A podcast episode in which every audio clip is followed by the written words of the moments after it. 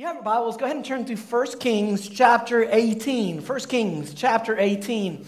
And if you're just stepping in for the first time, or maybe you just missed last week, um, we started a brand new series called, um, does anybody know what it's called?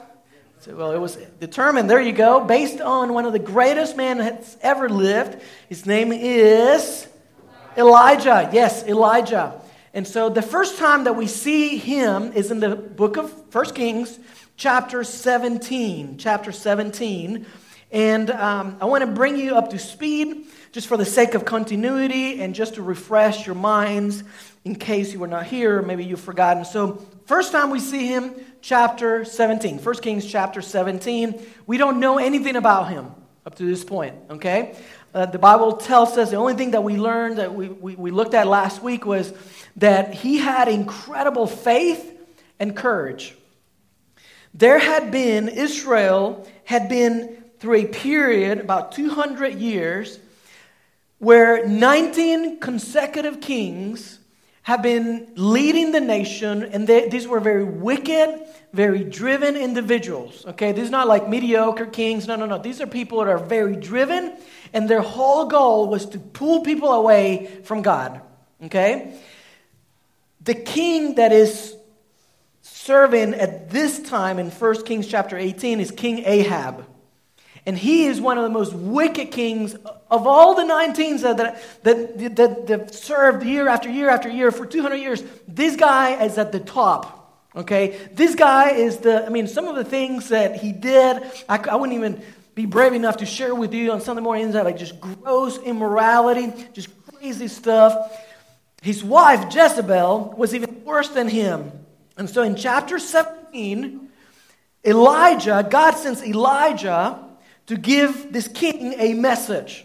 And he says, There's going to be no more. Do you remember it? If you were here last week, there's going to be no more rain. rain. Now, for you and I, it's like, okay, no big, you know, no more rain. What's the big deal, right? But you have to, you have to keep in mind, this was an agriculturally driven culture. They needed rain. Rain was everything. Rain was life, okay? For you and I, it would be like, like going to the gas station and not having any gas. It would be like trying the next one, there's no gas. I mean, they're like, you know, like you go to the bank, banks are, you know, like they don't have, they can't give you money, you can't get your own money out. It, like unemployment is going through the roof. So this was when Elijah tells this wicked king, when he says, no more rain. Essentially, this was an economic shutdown. And I don't know how he had the faith and the courage to do that, but he did. Now, what's interesting is what God did after Elijah obeyed him. God is going to send Elijah through a season, through a period of time of training. He's going to tell Elijah to go hide. You remember the story? He's going to say, okay, Elijah, like Elijah did what God told him. Like he went to the king. I mean, this guy could have had his head on a platter. He says, no more rain. And I'm sure this king was, I mean, he was furious. But then the very next thing that God does, he says, I want you to go hide. Now, I don't know about you, but in my life, when I obey God, I'm expecting something good in return, right? Like if you're faithful, you're expecting God, like, am I the only one? You guys don't look at me like that. Okay, I'm, on, I'm not the only one, right? Like if you're faithful, you expect God to do something to come through for you, right? And so, what I want you to know is that this was not a time where God was punishing Elijah. And if you're going through a season where God's building you up and training you, and it's a season that's difficult, I want you to know God's not punishing you. God is building your faith. God is giving you some spiritual muscles. God is building you up. Does that make sense? So that's what that was last week. 1 Kings chapter 17. God looks at Elijah and says, I went, I'm going to humble you privately so I can use you in a greater way publicly. Because of what he went through, the last thing that we mentioned was Elijah looked at this boy who was dead. And this had never been done before. This, this widow had a boy, and, and, and he takes the boy and he, he prays this prayer that had never been prayed before. Like, you know, when we look at the Bible, you look at, you know, sometimes it's like, like history, right? But you have to put yourself in their position. Like when this prayer had never been prayed before. Like, we don't have the story of Jesus coming, coming back from the dead. Like, none of that had ever happened before. But because Elijah has been through some difficult things, so because Elijah has been going through a season of difficulty, a season where God's been building his faith, he can pray this prayer. He says, that had never been said before. He says, Lord, I don't know if you will, but I'm going to ask you to heal this boy, to give him life. And for the first time in history, we, say, we see a dead man come to life because of what he had gone through. Now, there's one thing that we did not talk about last week. While Elijah goes away and he's hiding, Ahab, the, the wicked king, he is looking for him. And he is looking everywhere like he is going after him. And now we're not going to look at the verse is not on the screen, but like if you look like verse 10, it says that, that King Ahab searched every nation and every kingdom on earth from end to end. Like he wanted this guy, I mean, dead or alive, he did not care. I want that man. I want that because Elijah said, no more rain, and there was no more rain. Now, these kings, they were used to power right? Like they were used to, like the king would say, like whatever I say goes, my way or the highway. And so when, when, when Elijah says no more rain, I'm sure this guy felt totally powerless. And so he's looking for Elijah and he's going all over the place. Bible says he's interrogating kings and asking them. He's trying to make sure that nobody's protecting Elijah. Elijah, in Ahab's mind, was a fugitive on the run, like topmost wanted man, okay? At the same time, and where we pick up the story today, three years later, God looks at Elijah and says, I want you to go back and talk to the king and tell him that the rain is coming. Now imagine that, right? Like you do it once, then you go away, and you're hiding, you've made it, you're still alive, thank goodness, but you're on the run. And now God says, Hey, you remember that king that you told him about no more rain that's looking for you and he's wanting to kill you? That guy? Okay, I want you to go back. And I want you to tell him that the rain is coming. And so in verse 17, 1 Kings chapter 18, verse 17, the Bible says this. By the way, Ahab is desperate, okay? Because the Bible says there's severe famine, people are going hungry. Um, King Ahab is sending his people out to look for grass to feed his horses because they're about to die. And the horse in that day and age was a, a, a, a tool, a weapon of war. Without horses, he was vulnerable. And so, so Ahab is, he's vulnerable, but he's so prideful. And I want you to see what happens. When Ahab saw Elijah, Ahab exclaimed, So, is it really you you, help me out. Help me read the next word. You what? You troublemaker of Israel. So he saw him, and I don't know exactly how this was. Know, I don't know his tone. I don't know. But in my mind, I'm thinking, so I'm from far away. Is that like, is that him? I mean, I cannot believe, like, I've been looking for him for forever, and I think that's him, but I don't know. And then he gets closer and closer and closer, and all of a sudden, he goes, Oh no, it is him. Oh my goodness. And he asked the question, Is that you, you troublemaker? Like that, that word, the word troublemaker, in the Hebrew, it could actually be translated snake or viper. Is that you, you low stinking snake? Look at all the mess that you've created. People are hungry. People are going, I mean, there's a huge famine. I mean, my horses are dying, all the animals. I mean, look at what you have done. Look at what you've created, the mess. And he's going after him. And I'm sure, like, I don't know if, like, if I'm Elijah, I'd be like running out of there, you know? And I mean, I can see Ahab approaching him, and Elijah's coming to him. And he's like, I cannot believe it. Now, I want you, what, what's so incredible and what I love about this story is that Elijah does not back down. If you look at the next verse, you'll see Elijah, the man of God, he's not like shivering, he's not afraid of this king. And with boldness, Elijah says to him, It's like, I'm not taking any of that junk. You know, it's not my fault. And I love that that what Elijah does, because a lot of times people think that Christians are wimps. You know, a lot of times there's this picture of Jesus on the cross dying, and he's just he's just, you know, flimsy and weak and, you know, but I want you to know Christianity is not about being weak.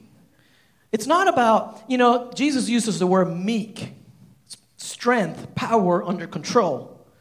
And Elijah is going to apply one of the principles that I often teach you, and that is this. Every leader, I think John Maxwell said it, every leader carries two buckets. And when there are fires in life, whether it's at work, whether it's in your business, whether it's at school, whether it's your family, whether, whether it's you know, dealing with your kids, every single one of you, you carry two buckets. One has water, the other one has fuel. You get to choose which bucket you're going to use when the fire, when you see the fire. There are times when you, as a leader, you need to calm things down. You know, people are panicking. They don't know what they're, what's happening. They don't know what to do. You know, it, you know, emotions are high. And there's times when you need to be meek and need to be, self, you need to exercise self-control and you pour a little bit of water. There are times when you, as a leader, you know, there's apathy. Things are not getting done. Things are falling through the cracks. Kids are not obeying. You've said it over and over and over. You've shown grace. There are times when you need to bring the heat. And you need to say, you know what? I'm going to pour a little bit of fuel on this because they need to, I need to shake this team up. I need to shake this group up. I need to, I need to show them that like what's going on is like it's not acceptable. And what I love is that Elijah, even though this king could have had his head on a, on a platter, Elijah in this situation doesn't back down. And he looks at him, and as they're approaching each other, and the king is saying, You low stinking snake. And the, Elijah is like, I'm not taking any of that. Watch, look in verse 18. It says, I have made no trouble for Israel, Elijah replied. So he's taking a stand. He says, You and your family are the troublemakers. Watch this. For you have refused to obey the commands of the Lord, and you have worshiped the images of Baal instead. Now, I want to I wanna make a practical point here. I think it's a good place to make it. Above all else, the one thing that God wants from you and from me, above anything else, is our heart. You know that? Above all the things you know like you could you could have perfect attendance you could have you know your tithing record could be perfect you could serve you could be a part of share the love you could be like just the perfect christian but i want you to hear me. Above all else the thing that god wants from you is your heart. In fact the hardest thing that i do as a pastor is to guard my heart. Do you know that? You know it's not the it's not the calls in the middle of the night you know, people complaining. It's not, you know, the, you know, people are difficult and they're criticizing or whatever. It's no, no, no, no, no, no, no. It's none of those. It's keeping my heart in the right place. And you, you think, oh, pastor, you, you get you get paid to, to study the Bible. You get paid to pray. You get paid, you know, but it is the hardest thing. And it's the one thing that God wants the most from us. Now, let me ask you this. I want you to think about it with me. If that is the thing that God wants the most, what is the thing that you think the enemy wants the most? It's, this, it's to steal your heart from him. It's, it's the one thing that the enemy's after. It's your heart. You, you look at the Bible, Old Testament, Ten Commandments. Help me out. What's the number? What was the first commandment of all of them? Thou shalt have no what? No other gods before me. You fast forward to the New Testament when they're asking Jesus, what's the, it was, it was a, uh, it was a question that was difficult because now, by now, the Pharisees have had, had added so many rules and so many regulations and so many other commands. And so there's like over 600 rules and regulations and they're trying to trick Jesus and they're, they're asking, what's the most important commandment? And remember what Jesus says? You will love your, your the love, you will love the Lord your God with all your heart, with all your mind, with all your soul, with all your strength. So, all over the Bible, the one thing above anything else that God is after is not checking off the boxes, it's your heart. And if that's what He wants the most, that's what the enemy wants the least. And so, watch what happens next. Elijah says to Ahab, You're following the gods of Baal. By the way, if you're taking notes, write this down. Baal, and we put, that, put it up on the screen. He was the sun god. He was the fire god. Why is this important? The king, what he would do is he would say, if you worship the God of the fire and the God of the sun, he will help you grow your crops. In other words, your life will be so much better. All you have to do is just serve him. All you have to do is just worship him. And that's what the enemy wants. Now, here's the key thought of the day, and I want you to get this. If you don't get anything else, get this, okay? Let's put it on the, on the screen. False gods promise what only the true God provides. Can you tell your neighbor that? Let's all say it. If you're not sitting some, next to someone else, just say it out loud with me, okay? False gods promise what only the true God provides. Let's do it again. Everybody, hold together. We can do better. False gods promise. Okay. okay, I want you to think about it for a moment. Think about it. False gods promise what only the true God provides. I know this one thing. We're not struggling with worshiping the God of the sun, right? That's like that's not a big deal to us. But there are some other gods that are, are a little bit more socially acceptable. Okay? Like when none of us are struggling to worship Baal, right?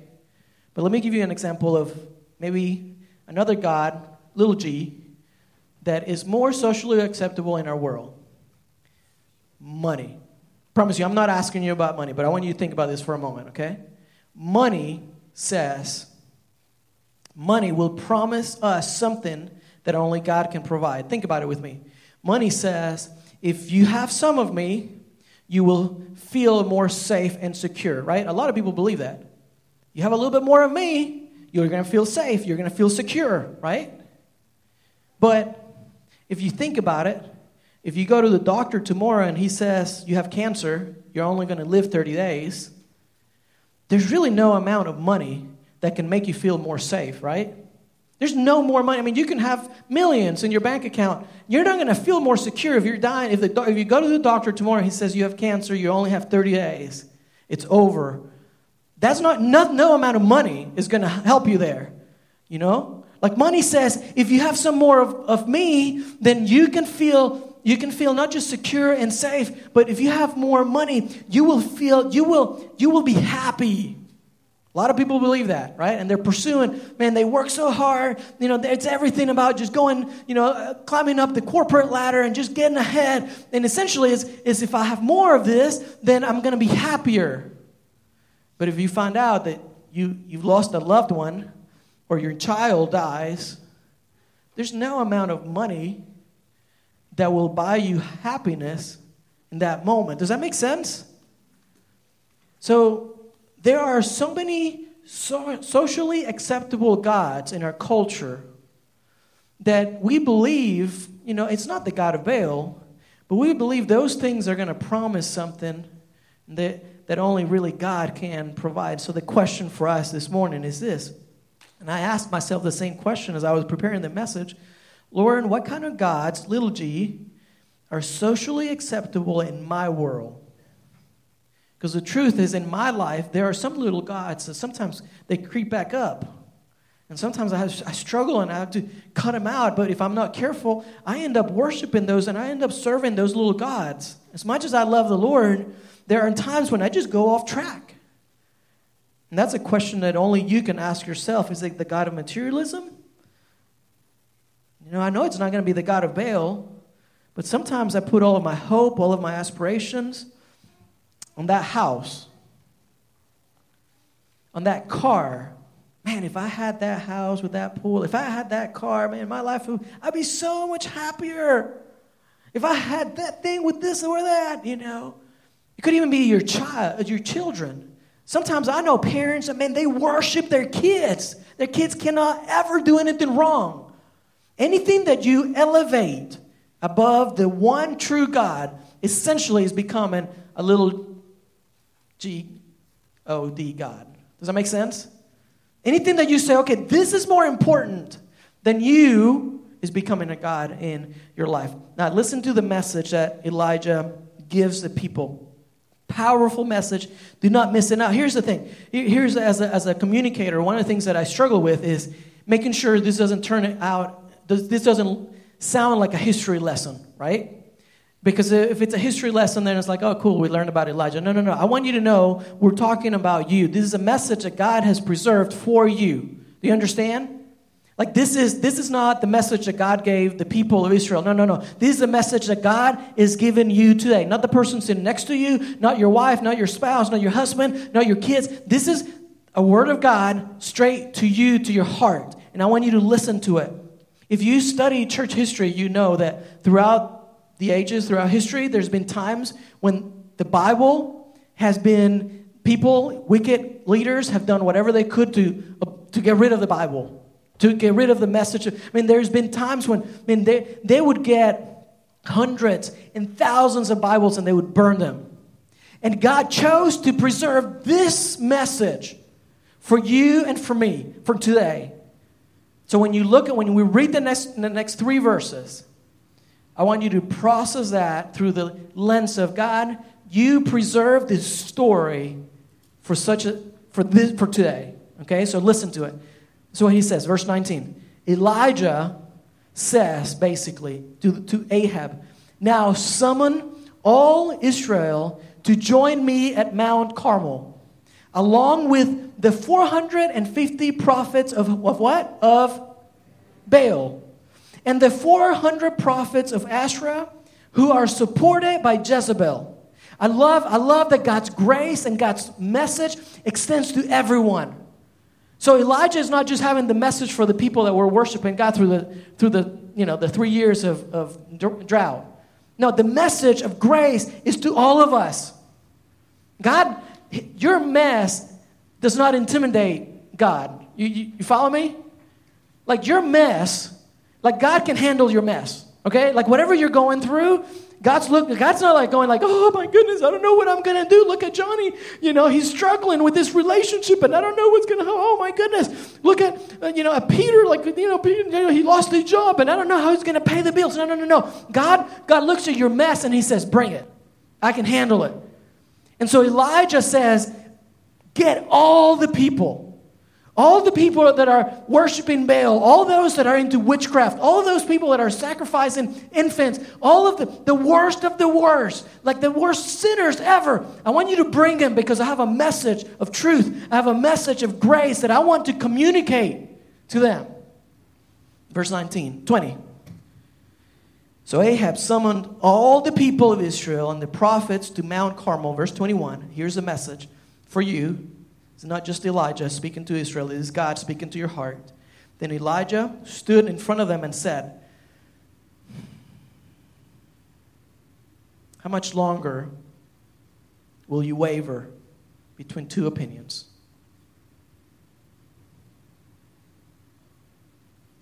If the Lord is God, follow him.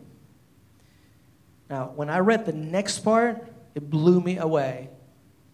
I thought, if I preach this to Life Point, they'll fire me. That's what I thought. like, if I preach what the next, what he's preaching next, I'm like, it's over for me, okay? Like, I got to go find another church. I got to go somewhere else. What? Listen to what he's preaching. This is a man of God, right? This is a prophet. It says, but if Baal is God, then what? Follow him? No, no, no, no. Elijah, you got that wrong. No, no, no, no. That's you don't ever encourage the people of God or whoever to, to follow the other gods. No, no, that's that's you you got that wrong. He says, stop wavering between two opinions. If you believe in the true God, worship Him. But the part that got me is if you believe in this other, because there's been times in my life when I'm I put the God of money above the one true God in my life. There's been times when I, I put the God of materialism above my God, or I put the, the God of doubt above my God. And in my mind, I want to believe, but in my heart, I'm doing exactly the opposite.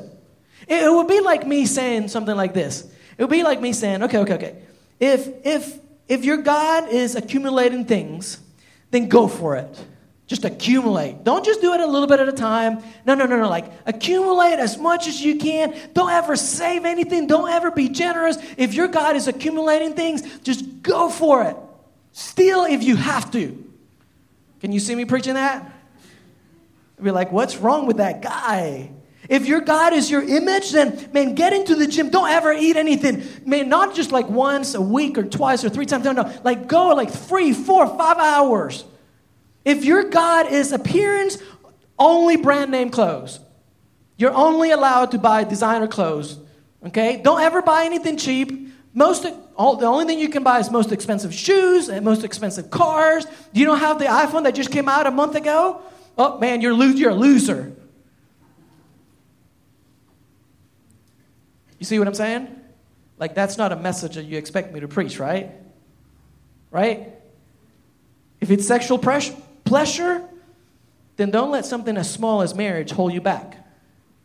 If you're single, pff, even better. Go for it. Be wild. You see? You see what Elijah is saying? If it's your house, that's your that's your God, don't do a little room at a time. Man, get get like hire the most expensive people, you know, get a loan, get in debt, get it all done. So Elijah is saying, make a decision. If stop riding the fence, quit playing around. If if Christ is the Son of God, then quit wavering and serve him with all of your heart.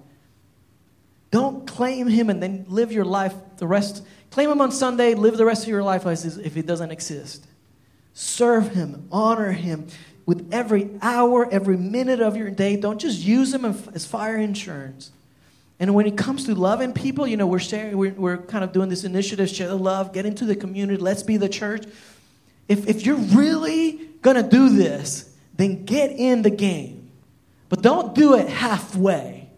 Don't ride the fence. That's the message of the Bible. It's all over.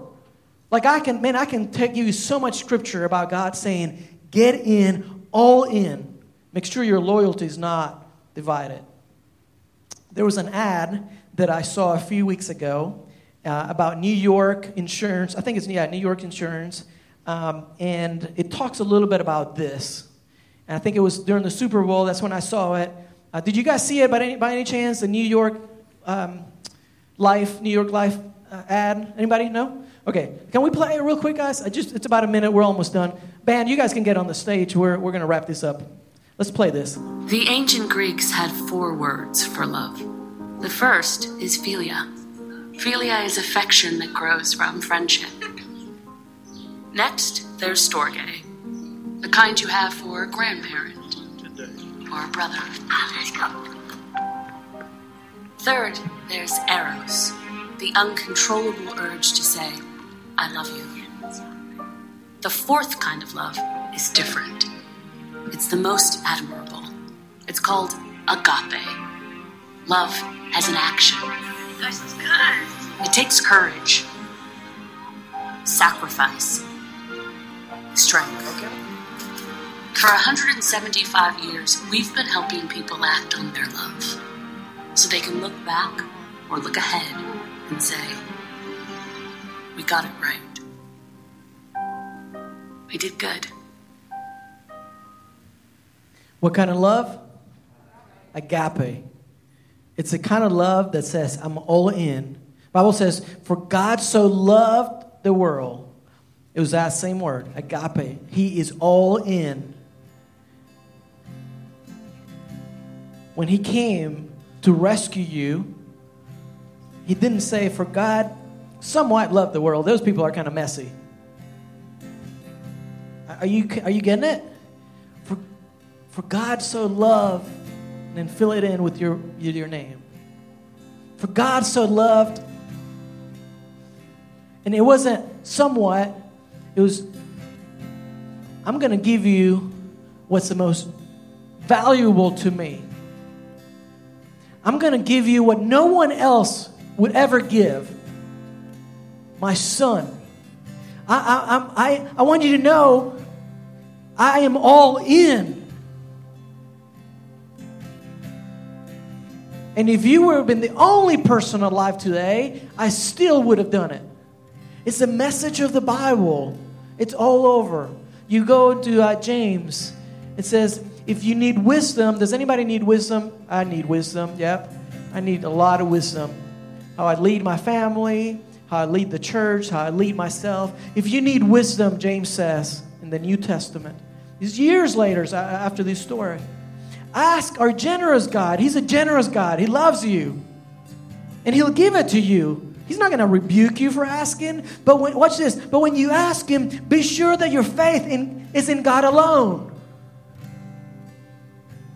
Don't waver, for a person with divided loyalty is unsettled as a wave of the sea that is blown and tossed by the wind. So he says, you, want, you need wisdom? I'll give it to you. I love to give you things. I gave you my son. For goodness sake, yeah, just ask me. Don't be afraid. You can ask me. But make sure that if you ask me, make sure that your faith is in me alone. Don't waver. Don't go, don't go back between. Such people should not expect to receive anything from the Lord. Their loyalty is divided between God and the world, and they're unstable in everything they do. So is not just Elijah telling the Israelites not to waver between two opinions. If the Lord God, if, if He is your Savior, then follow Him. But if it's that car, go after it.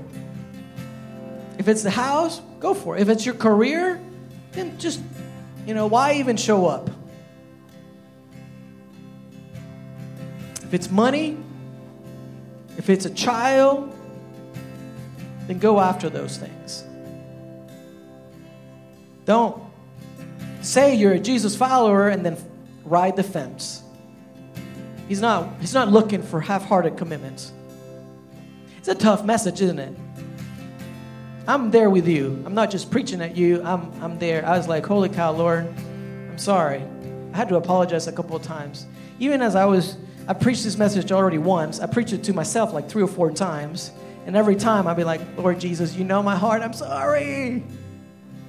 It's a tough one, isn't it?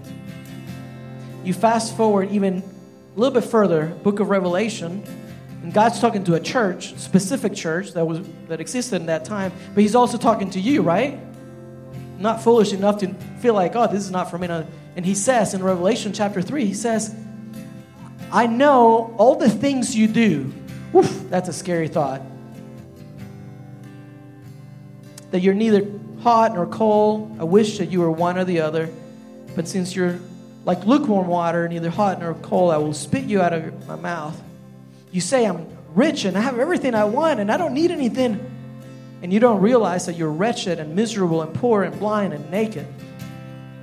So, with heads bowed and eyes closed, just between you and the Lord, I want you to ask yourself this question Which God or little gods am I serving?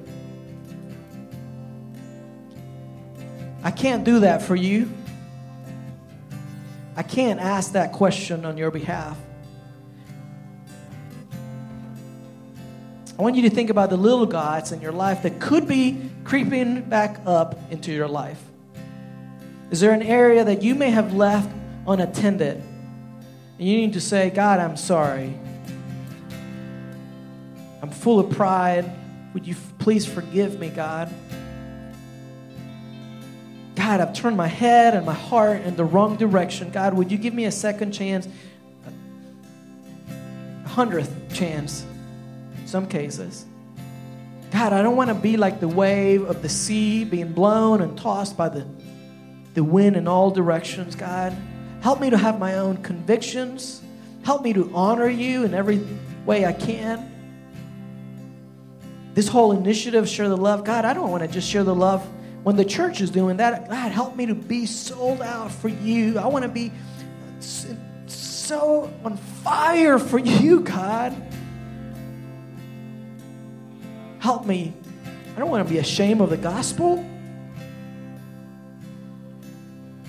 So, would you just take a minute between you and the Lord? Just talk to Him. You don't need me. I'm not your priest. You don't need to go through me to get to the Father. You can do that on your own because of the Son. So, would you just tell Him? Just talk to Him. Tell Him whatever's on your heart. He's listening.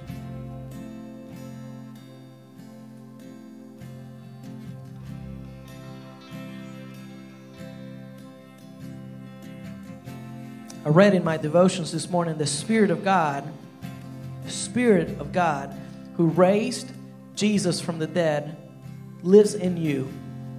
What a promise. And just as God raised Christ Jesus from the dead, in the same way, He will give you life to your mortal bodies by the same Spirit living within you. So it's not over until He says it's over. If you're alive, you have a purpose. If you're alive, He's pursuing you. If you're alive, the one thing He wants the most is your heart. Guard it. It's the hardest thing I do.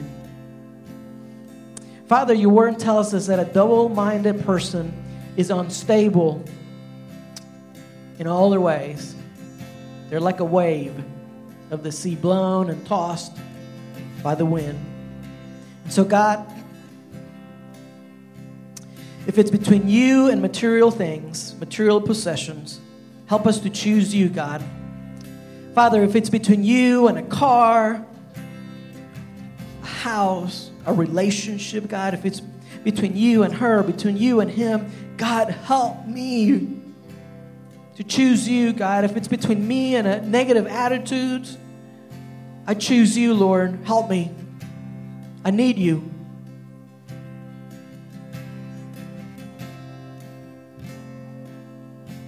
God, thank you for the message that you've given us today. Thank you for the message that you have preserved for us today. Give us the courage to apply it tomorrow. We love you. In Jesus' name, amen. Let's all stand and worship together. Next week, you do not want to miss next week. Next week's next week is spiritual fireworks. It's a confrontation. You do not want to miss it. Make sure you invite someone.